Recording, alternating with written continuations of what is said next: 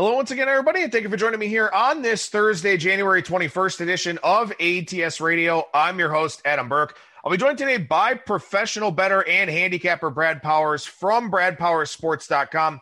We'll talk some NFL here with the NFC and the AFC championship games. Talk a little bit of college basketball with Brad as well, as he's now very, very deep in handicapping and betting that sport as well. Over at ATS.io, great stuff going on. We got previews of both games coming up this weekend. We'll have some thoughts on UFC 257 here today, although there is a very good UFC 257 promotion over at DraftKings Sportsbook. New users can sign up, make a deposit of at least five bucks, do it through ATS.io, and you'll also get our exclusive sign up bonus for DraftKings Sportsbook.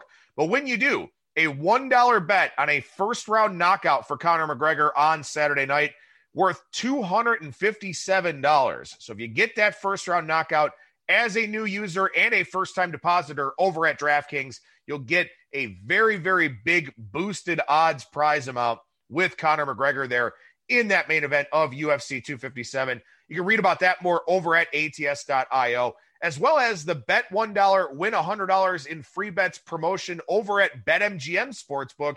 First time depositors over there. If you get a touchdown in either one of these games here on Sunday, and I'm sure that's going to happen, you bet $1 on the money line, win $100 in free bets when that first touchdown is scored. Once again, head over to ats.io and read up about those two fine sportsbook promotions. Lastly, download the ATS app, which you can find in the Google Play Store or in the Apple Store. Full article integration from the website. It's a bet tracker, it's an odd screen. You got a statistical database at your disposal there to do some more research and some more handicapping on the games. And like I said, full article integration from the website so you can read our thoughts, our picks and previews from our excellent writing staff. Download the ATS app today.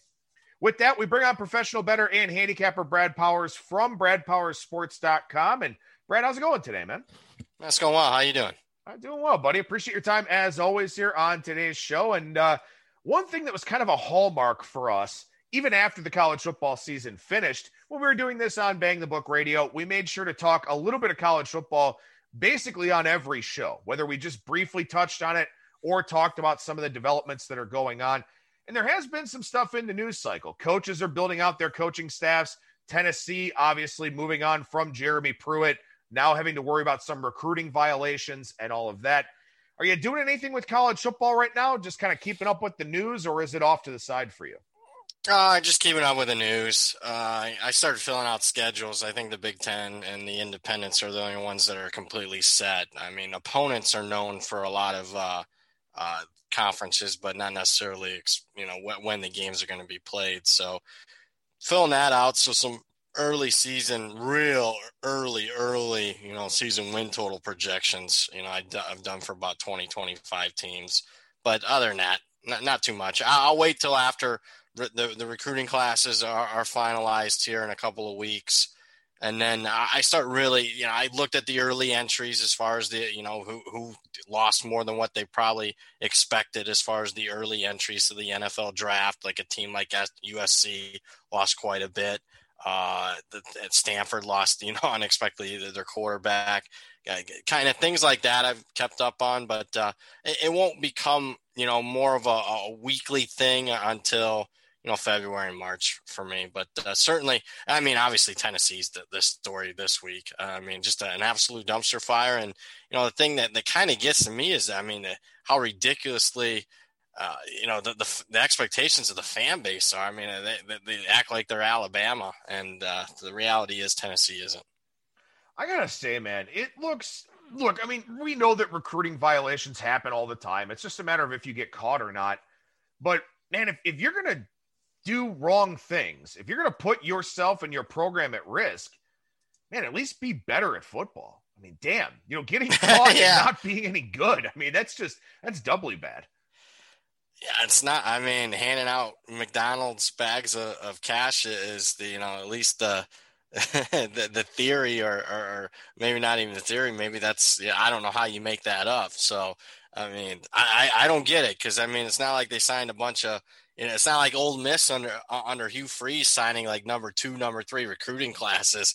I mean, out of nowhere, that you, you kind of knew something was going on. It's not like Tennessee has signed anything like that, and it's not like you know, the, you know, comparing it to Ole Miss, it's not like Tennessee was playing in the Sugar Bowl either. I mean, three and seven this last year. So I mean, they got the worst of both worlds. I mean, they cheated and they still couldn't win, and now it's late in the process. I think if I'm, uh, you know, I, they think it's a good job. I don't. I think it's mediocre. If I had stack rank it in the SEC, I'd probably rank it seventh. So I mean, it's a, a middle of the line SEC job. And if I'm guys like Billy Napier or Jamey Chadwell, I, I mean, I'd have to think really, really long and hard whether I'm going to jump for the Tennessee job, even though it's uh, you know going from the Sun Belt to the SEC. Yeah, and it's also a tough thing too because you know you're in the weaker side usually of the SEC, but you've still got to contend with Florida and Georgia. And I don't know, I'm pretty optimistic about South Carolina with the Shane Beamer hire. So, you know, not exactly a great landing place right now uh, to be the head coach of the Tennessee Volunteers. But we go from one team in orange to another team that I, I guess wears some sort of a shade of orange here. The Tampa Bay Buccaneers. They take on the Green Bay Packers.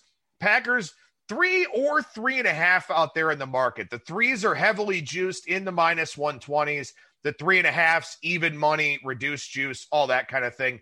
Total of 51 primarily across the market here for the NFC Championship game, Brad. What's sort of your starting point here in terms of side and total?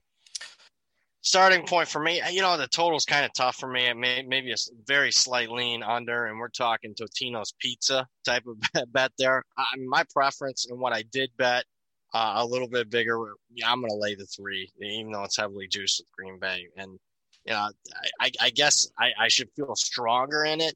Uh, there's a little bit of trepidation because I just lined up pretty big against Tampa Bay last week and lost. But uh, I mean, it's not me, you know, trying to to, to you know sugarcoat and, and try to force you know my thinking to be right. I think New Orleans, at least through the first 40 minutes of the game, was the right side. And then what happens? Three turnovers on top of a key turnover they already had earlier in the game. And uh, I just, you know, when I look at it, I, I, if I had to make the bet, I'd probably make it again. Although I'm very surprised New Orleans got bet off of three down to two and a half. That was my biggest, uh, you know, concern on how, uh, you know, I just didn't get the best of the number like I should have. I mean, that that would have been my biggest thing there. But I mean, I just chalked it up as turnovers. I mean, if people, I know I say this a lot, but I don't think people realize you know, turnovers and how important they are in the point spread. And I just looked it up. I mean, since 1989, teams that are plus four in turnovers, exactly plus four, not plus four more, exactly plus four in turnovers, they cover 92.5% of the time. 92.5%. Uh, I mean, you're just not going to win when you're minus four in turnovers back in New Orleans. Getting to this game, I think Green Bay obviously has got a better quarterback, a healthier quarterback playing, you know, the the best he's had ever. I mean, that's a big difference and a big step up from Drew Brees to Aaron Rodgers. Green Bay's defense is playing well, although you know I'd still probably lean more with the Saints having a better defense. But you know, rushing game, you know, get, getting the ball to Adams at the wideout, playing at home. Tampa Bay playing five game, five road games in six weeks. I just I'm going to lay the three, Adam. You know, and, and I think you have to look at it too in the sense that I mean, look, there were so many outliers in play with that Buccaneers Saints game last week. Not even just the minus four in turnover margin. And I can't imagine that's happened a whole lot in the Drew Brees era. I'm sure that's no. something that's very, very rare. Maybe a minus three every now and then, minus four or higher. That's something that doesn't really happen. And Michael Thomas got shut out. I mean, there's no way in hell you handicap that game expecting Michael Thomas not to have a single catch, let alone the turnover margin. So is a significant outlier for the New Orleans Saints that the Tampa Bay Buccaneers benefited from.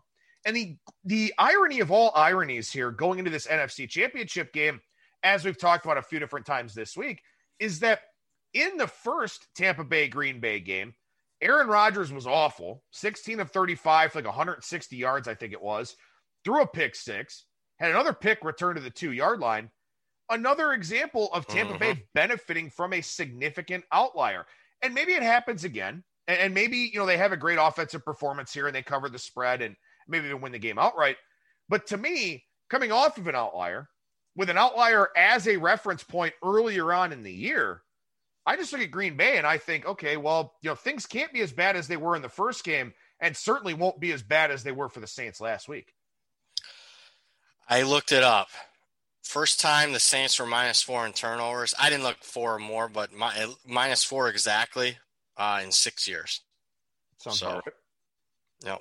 So yeah, it, it, doesn't happen very often. And I'm glad you brought up, you know, another because you know when I was writing up the game and I, I do my write up for my newsletter and I try to I try to make it like a little bit of a story and I talked about last week the turnovers and then because you're such a good broadcaster, naturally you talk about these two teams that have already played and turnovers obviously played a major point in that one and you you, you know obviously outlier when Rodgers throws two of his five interceptions of the entire season in literally a matter of minutes. I mean, do you, is Tampa Bay a really bad matchup for Green Bay? I don't know. We're, we're going to find that out obviously this weekend because I mean, if Tampa Bay you know beats me and wins the game outright, then, then I'm going to chalk it up. Hey, you know, there, there's something something in football that I just don't understand as far as Tampa Bay being a really bad matchup for the Packers. But again, I'll chalk it up as turnovers there, likely not to replicate it itself. I remember watching that game. I mean, after those two turnovers happened, I mean, Green Bay kind of waved the white flag uh, on the game. I mean, it was it was over. They weren't going to win. So I'm glad that you brought that up because that was kind of my second, you know, point of emphasis. A couple of outliers, and you know me, I like betting you know whether they're on outliers or against them i'm always looking for that because usually outliers represent overreaction in the marketplace. And, and, when we think back to that game that was all the way back in week six but one of the things that we talked about a lot over the course of the regular season on this show and, and it was a great point that brian blessing brought up on tuesday uh, here on ats radio was that green bay was off of a bye.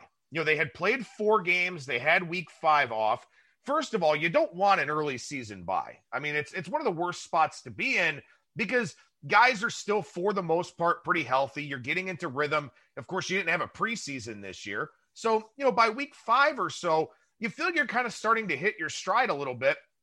And then you can't practice. You can't do anything because you're so worried about all these COVID protocols and all of that.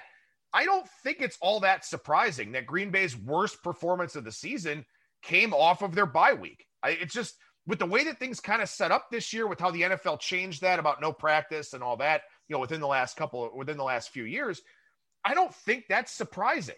And I think to me, what's more telling is that Green Bay led that game 10 nothing before the pick six and the near pick six. So they played actually a good first quarter coming out of the bye.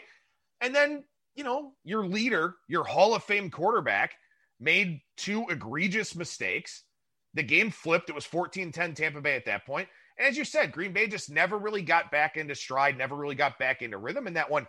I don't think that data point matters here at all. And the interesting thing about it, and we have talked about this the last couple weeks on the show, it's mattered a ton from a DVOA standpoint, from a metric standpoint, that Tampa Bay shut down, quote unquote, such a great offensive team.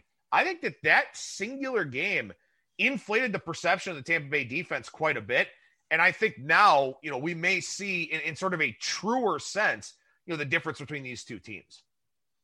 I mean, obviously, it got Green Bay off their game plan. They oh, Tampa Bay shut down Green Bay's run game. Well, of course, you're not going to, you know, even attempt to run the football after you, you get down after a bunch of turnovers. And uh, yeah, I, I think it did because I mean, you, you look at certainly Tampa Bay's defensive performances, you know, since then uh, you know, left a lot to be desired. I mean, they have given up since that game at least 20 points, uh, actually, at least 23 points uh, in, a majority of their games down the stretch, with the exception being off a bye against Minnesota and against an abysmal Detroit team that, that uh, obviously, uh, you know, didn't have Stafford there who got hurt in the game. So, yeah, I think Tampa Bay's defensive numbers are a little overrated, uh, the, the perception of that. And, you know, I know Green Bay hasn't played a murderer's row down the stretch but they played a little bit tougher schedule in Tampa Bay. I'm just I'm looking at, you know after Tampa Bay's bye week when they had to reset after losing a pair of home games against the, the Rams and the Chiefs.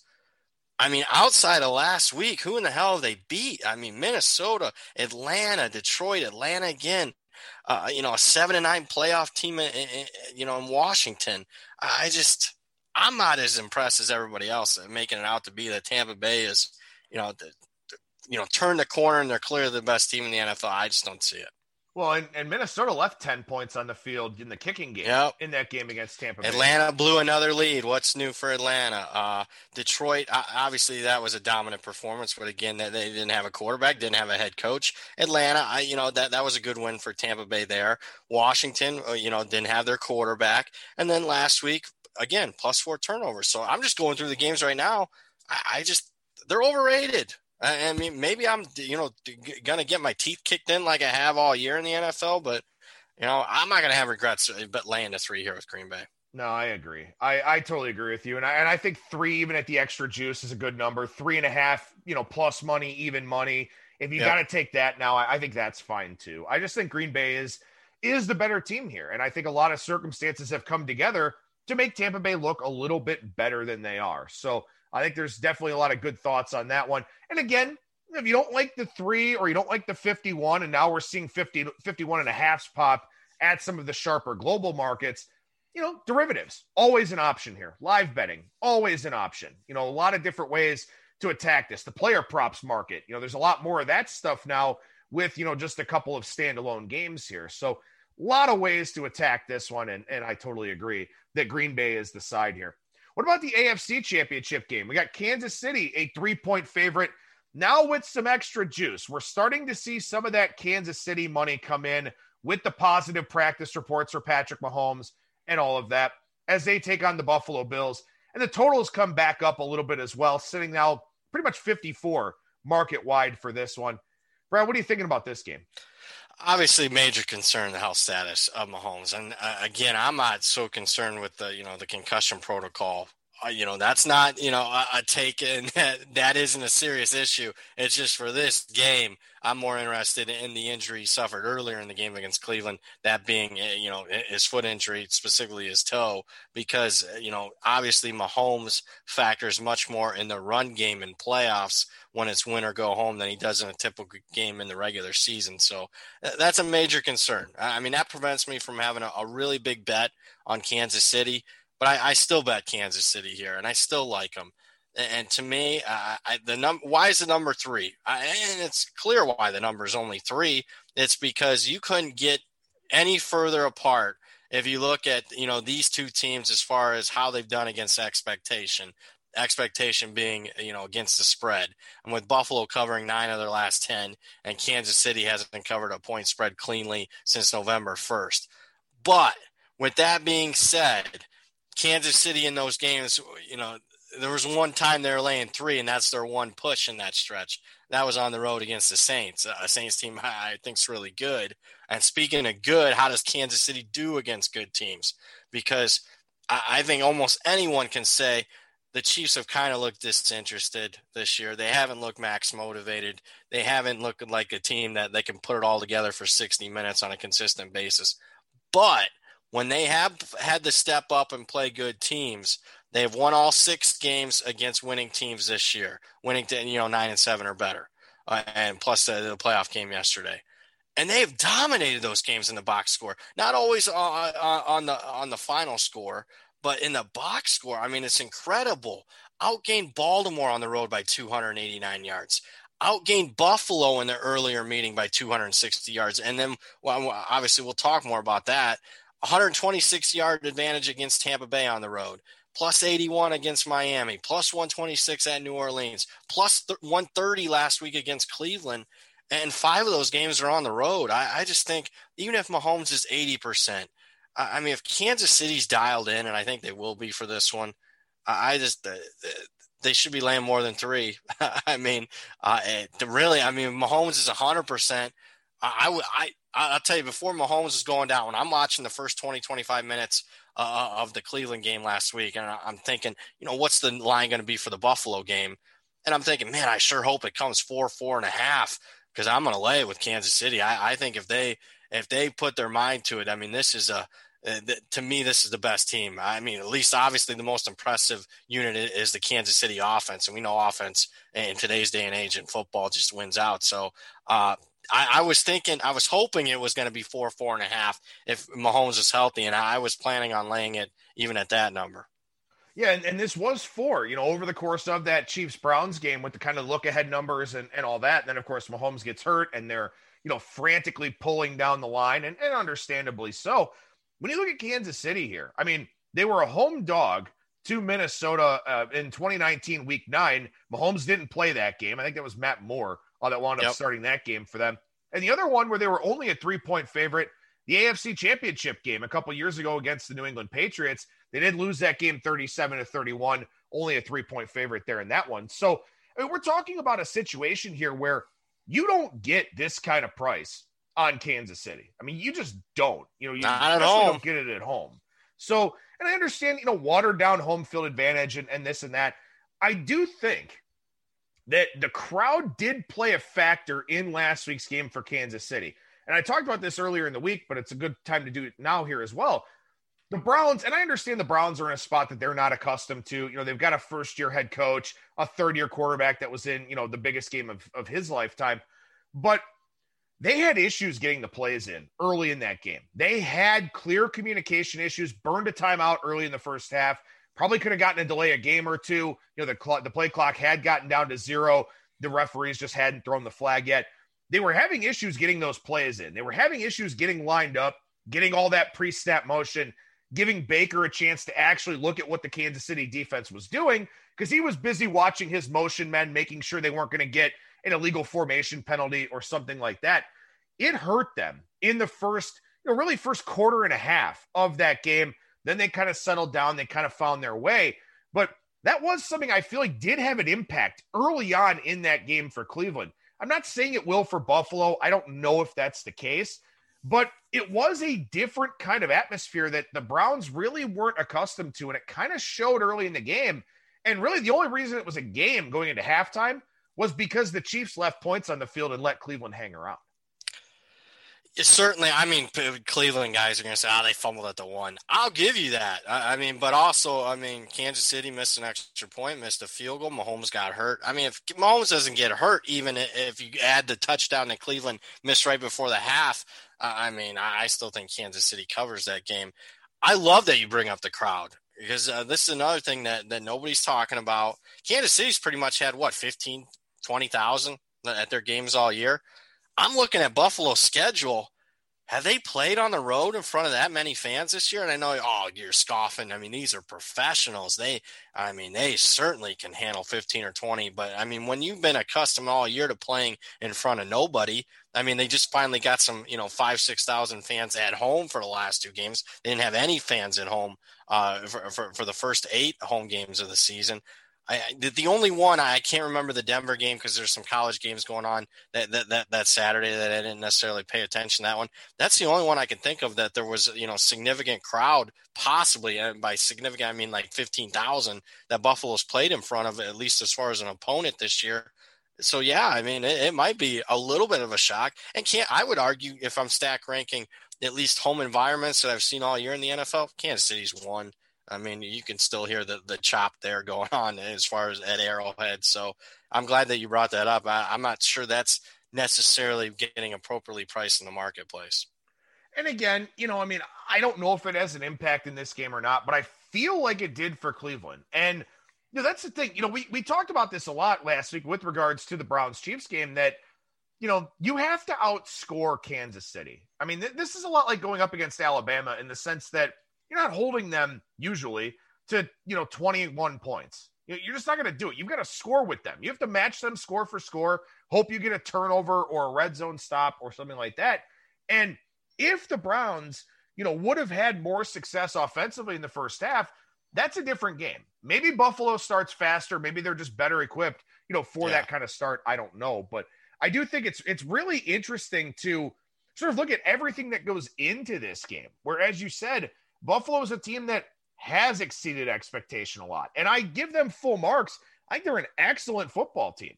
But I think here you're stepping up against the big boys, a team that, you know, you don't get this minus three price with often. Mahomes should be fine.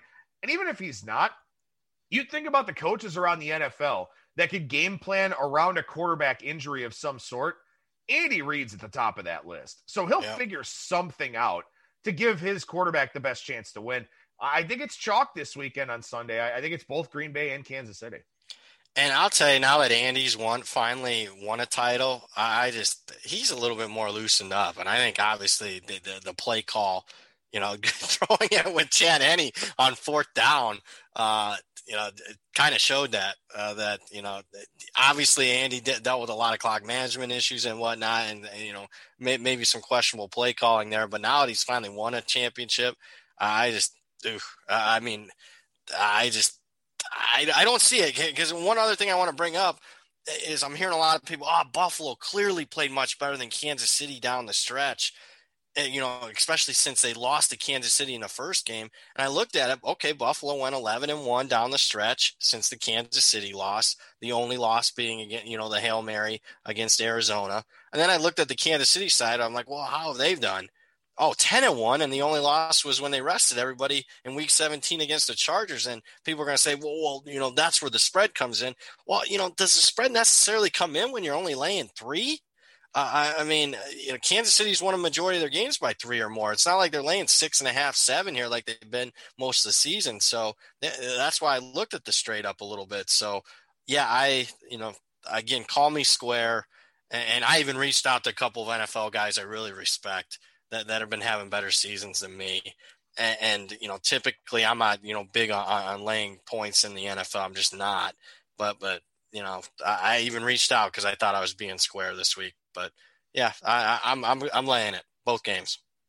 And of course, it is worth mentioning. I mean, in the first one, Buffalo had an injured Josh Allen. They didn't have Matt Milano, who Milano, I, I, think, and I've talked about this before. I know people say linebackers aren't worth anything to the spread or anything like that. I think love Matt that Milano, Matt Milano. I think Matt Milano is worth a point to the spread. You know, he's a great run stopping linebacker, he's one of the better coverage linebackers in the NFL. Does he slow down Travis Kelce at all? I have no idea, but at least the chance, the hope is there yeah. that he can, since he's actually healthy and in this game.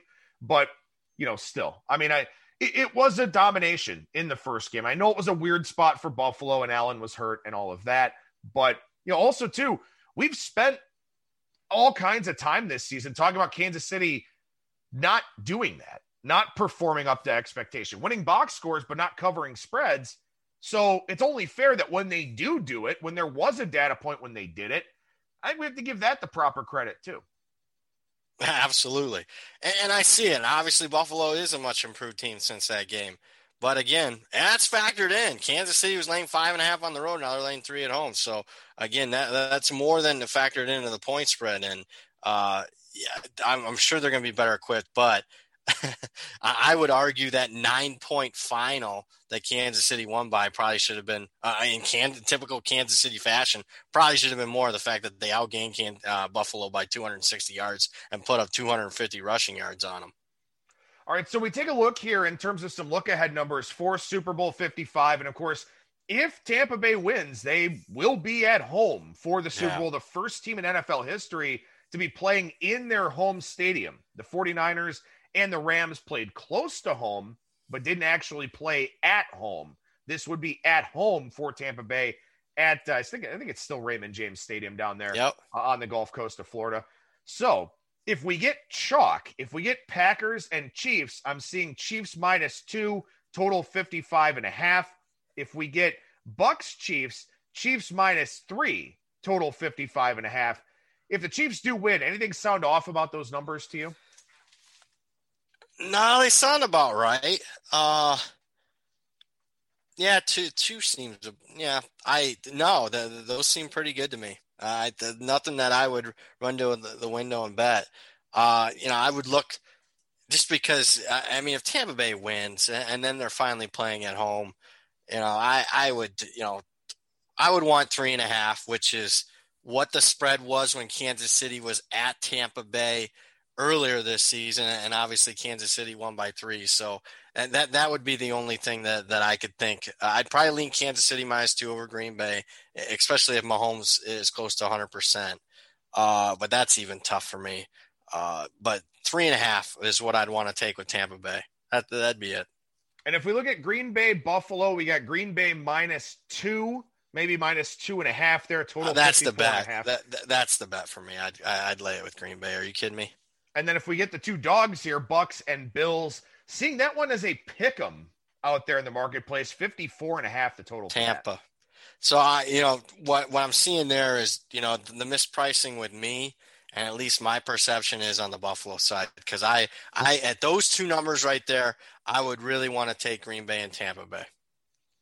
I mean, I guess you know we we would have to give Buffalo a lot of credit for beating. Hell yeah, but uh, again, yeah, I that that's a good point.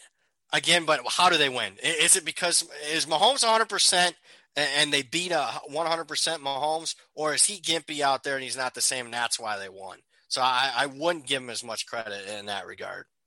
I will say this: no matter the matchup that we get, again, I mean, we're talking about the biggest number being maybe three or three and a half Kansas yep. City against Tampa Bay. We're talking about totals in the mid 50s where, you know, you're going to have a very good offense no matter what the outcomes are in the conference championship round here. You're going to wind up with a very, very good set of quarterbacks in the Super Bowl, no matter what the outcome is yep. this weekend. So, should be a lot of fun, you know, in that regard. I mean, you know, from a player prop standpoint, yep. from a competitive game standpoint, uh, you know, bummer that a lot of people probably won't be getting together for Super Bowl parties and all of that, but uh, you know, should be a lot of betting opportunities to say the least. They say you won't, but I'm yeah. sure.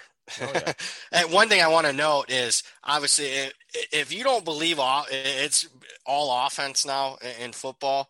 I looked at the DVOA numbers just regular season, and you know, Tampa Bay's three, Green Bay's one, Buffalo's five, Kansas City's two. So four of the top five offenses uh, are left. So each offense left is top five. That shows you something. Then you look at the defensive rankings 5, 17, 12, 22. I mean, you know, above average at best defense. So it's an offensive game, and we, no matter who it is in the Super Bowl, it, it should be an interesting matchup. I'm guessing that, you know, they want Kansas City and not Buffalo but uh, that's nothing against Bills fans who are having a great season. I'm glad to see that. But uh, uh, as far as the TV networks, I, I think they want Kansas City, and then it wouldn't matter on the other side. Yeah, you know, I mean, I, I think that, you know, Brady being back in the Super Bowl is something that would probably resonate a lot more. It would also be really interesting to see Buffalo get there and see, because unless you're, you know, a, a Buccaneers fan or a Packers fan, you probably find yourself rooting for Buffalo. Even if you've got oh, a yeah. bet on the NFC side, I mean, you know, again, that's a team that lost four straight Super Bowls. They, you know, have played second fiddle to New England for the longest time. I mean, people are going to root for Buffalo. They're going to want that underdog story. And, and I think no matter what matchup you get, it's going to make for compelling TV. So it should be a whole lot of fun, uh, you know, regardless of what we wind up getting. And, you know, look, I mean, we got two Hall of Fame quarterbacks in the NFC championship game, one that's probably on that trajectory in Mahomes. And then, you know, Allen, I mean, no, he's oh, he's on his way to being one of the top five, six quarterbacks yeah. in the NFL. Yeah, what what more could you ask for? I guess you know. Especially I mean, that's what I, I think. It's you know, good coaching for the most part too. I mean, Bruce Arians. Eh, I mean, but then again, you got a coach on the field and Tom Brady. But I, I think it's uh, you know some good coaching matchups. Yeah, eh, I mean, obviously I'd throw the Saints in there, but other than that, I mean, these are your best teams. And I, to me, I mean, I know people love the the underdog stories and all that. I want to see the best teams go at it. And I mean, for Pete's sake, I mean, the combined record of Buffalo and Kansas City's thirty and five. I mean, it doesn't get any better than that as far as an AFC matchup. So uh, yeah, I mean, it's it's for the five best teams in the NFL that you know left uh, and playing. And in a COVID season when we didn't even know we were going to play, I'm excited that, that, that, you know we're finishing up. And kudos for the NFL. You know, there were some issues there with, with scheduling and, and, games, whatnot, in the middle part, but uh, every game's been played so far. Absolutely, and uh, we'll talk about the Super Bowl 55 line next week. Talk about kind of organizing some of our prop betting thoughts, and then on the following week's show, we will talk about a lot of props because we should have yep. uh, you know most of those posted by that point in time. We'll finish up today's show though, Brad, by talking some college basketball. And one of the primary talking points that we discussed on Wednesday's show was conference specialization. You know, whether this isn't your day job, and of course for both of us it is, but for a lot of our listeners out there, betting, handicapping, not your day job. A lot of people probably have kids, you know, a significant other that needs some attention. It's very hard to try and go through was it 355 teams or whatever here in Division One this year. You know, the Ivy League not playing, a couple of other teams not playing, but really, you know, we've got 335 some odd teams you have to handicap, or you can focus on a specialization, kind of narrow down a little bit, and just look at some conferences specifically. You do college football until the bitter end. You obviously do a lot with NFL as well. What's what are you doing to get you know into this college basketball mindset? Uh, great question. Trying to you know feel feel it out a little bit. I mean, obviously it's unique. I mean, a lot of conferences. I mean, several are, are doing these back to back. So I'm trying to get a good feel for that. If there's any significant value, you know, playing favorites off a straight up loss in the first game, the second round. That does that really matter? Uh, th- th- that's been something I've been kind of grasping around you know, I've been looking at, at experience, uh, even though we're halfway through the season.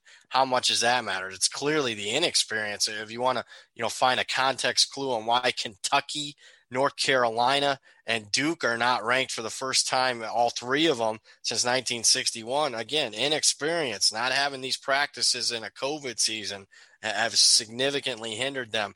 But but is this the time of the year where maybe those teams like we normally see uh, start to turn it on. I mean, the, the, freshmen start getting in the lineup more. I, just a variety of things. Trying, I, I guess overall, try, trying to get a feel for it a little bit this year. And, and, I'm glad that you brought that up. If I could make any suggestion as far as how to win in this industry, uh, it, you know, if you're just looking to be serious, I would say pick a couple conferences, preferably small conferences in college basketball, and preferably ones that aren't playing the same night uh, where you can have some action on, on majority of the nights. But just pick a few small conferences in college basketball and go to town on those, you know, 20 to 30 teams or, or how many conferences you decide to choose. And that's the way to get after it and not be afraid to bet the overnights and get ahead of the market a little bit. Uh, I think that's the way to go. And you don't have to be a big bettor. I mean, you, you can get down, you know, 250, 500 bucks. And those, those are max bets on the overnights, eh, especially if they're totals. I mean, that's all they're allowing you to bet. That, that shows you how scared the books are. Eh, even a book like Circa, who opens it up as far as the overnights this year, I mean, I, I, was betting a couple of totals that I thought I could get ahead of the, the line big time, and they were only allowing 500 and that was a big time college basketball games. We're talking SEC games and not, not Southwest, that's you know SWAC games or, or whatnot. So uh, yeah, that I, I, think you bring up a good point. Pick a couple small conferences, go to work there, and I think you I, I think if you kind of have a clue of what you're doing, you can have some success.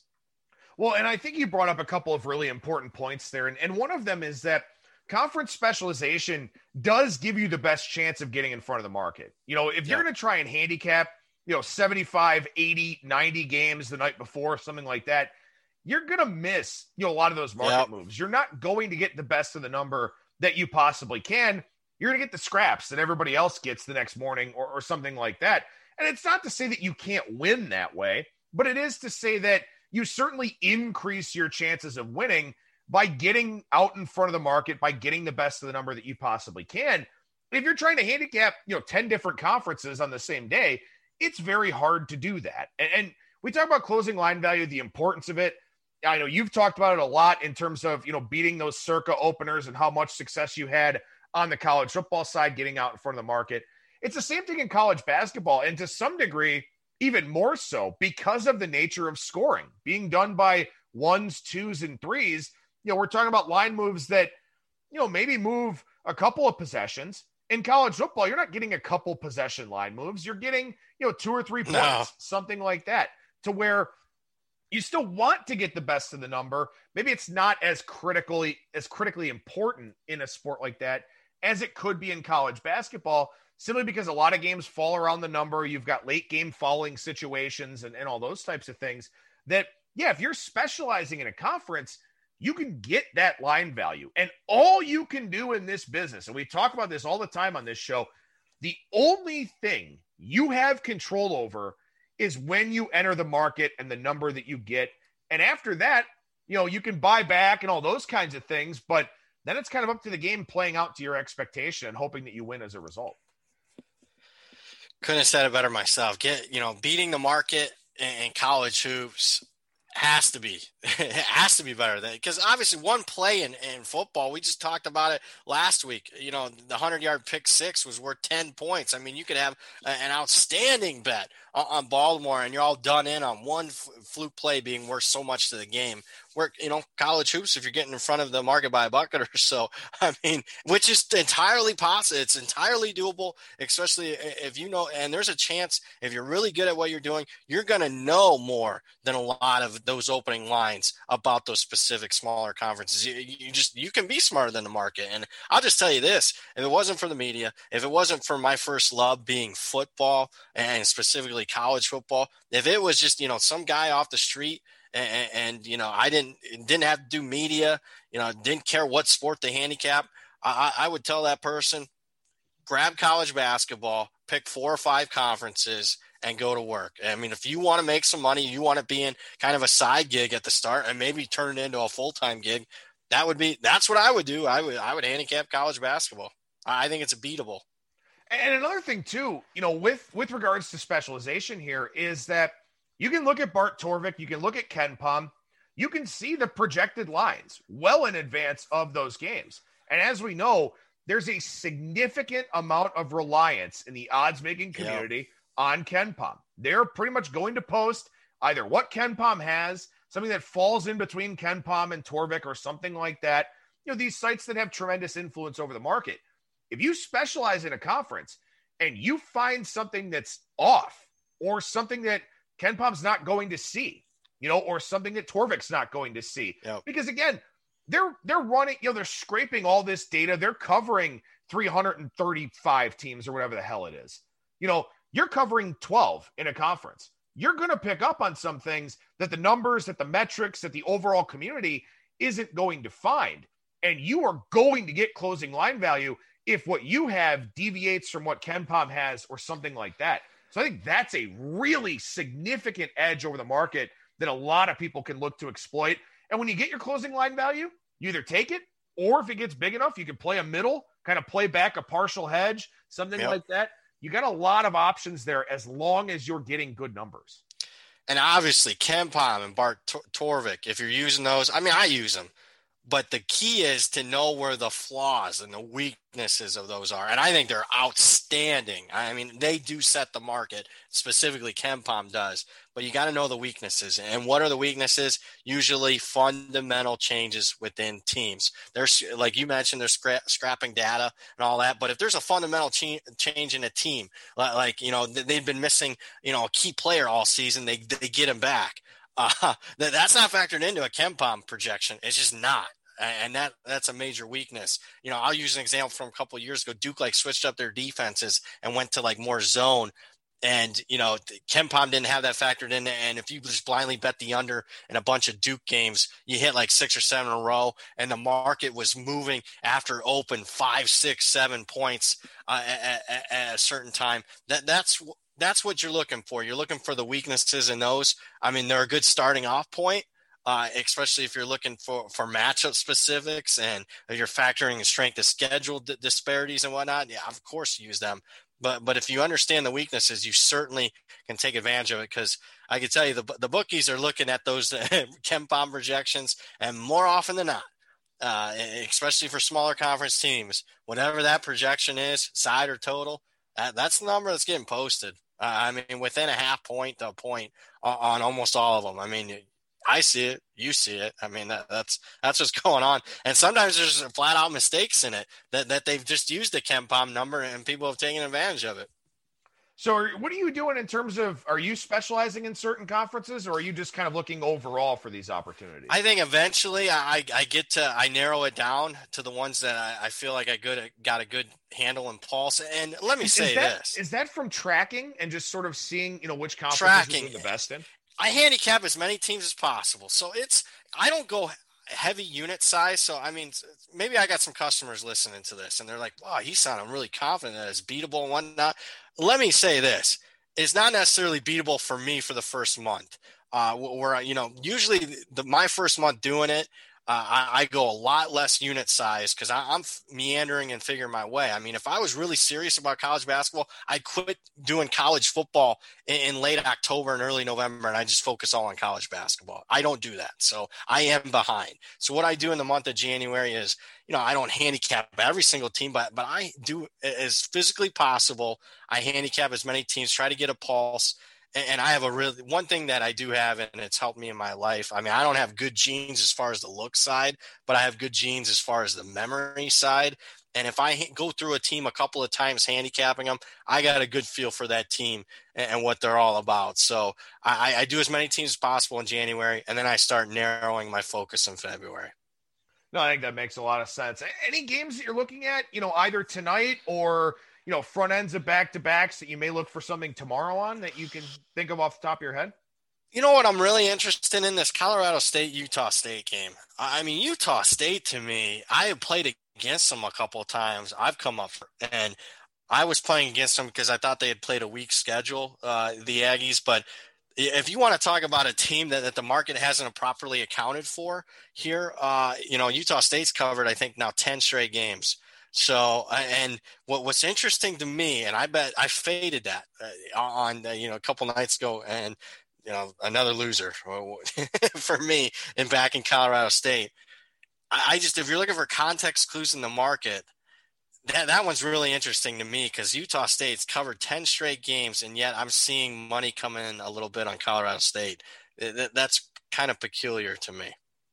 And I think that's really important too, is, you know, your your awareness of the betting markets. We talk all the time about context clues on the show and sort of trying to find things within this within the action that's taking place, within the number itself, something like that that kind of points you in a certain direction. And, you know, not all of these markets are created equal. I wouldn't say that. You know, college football and the NFL, a lot more efficient than college basketball.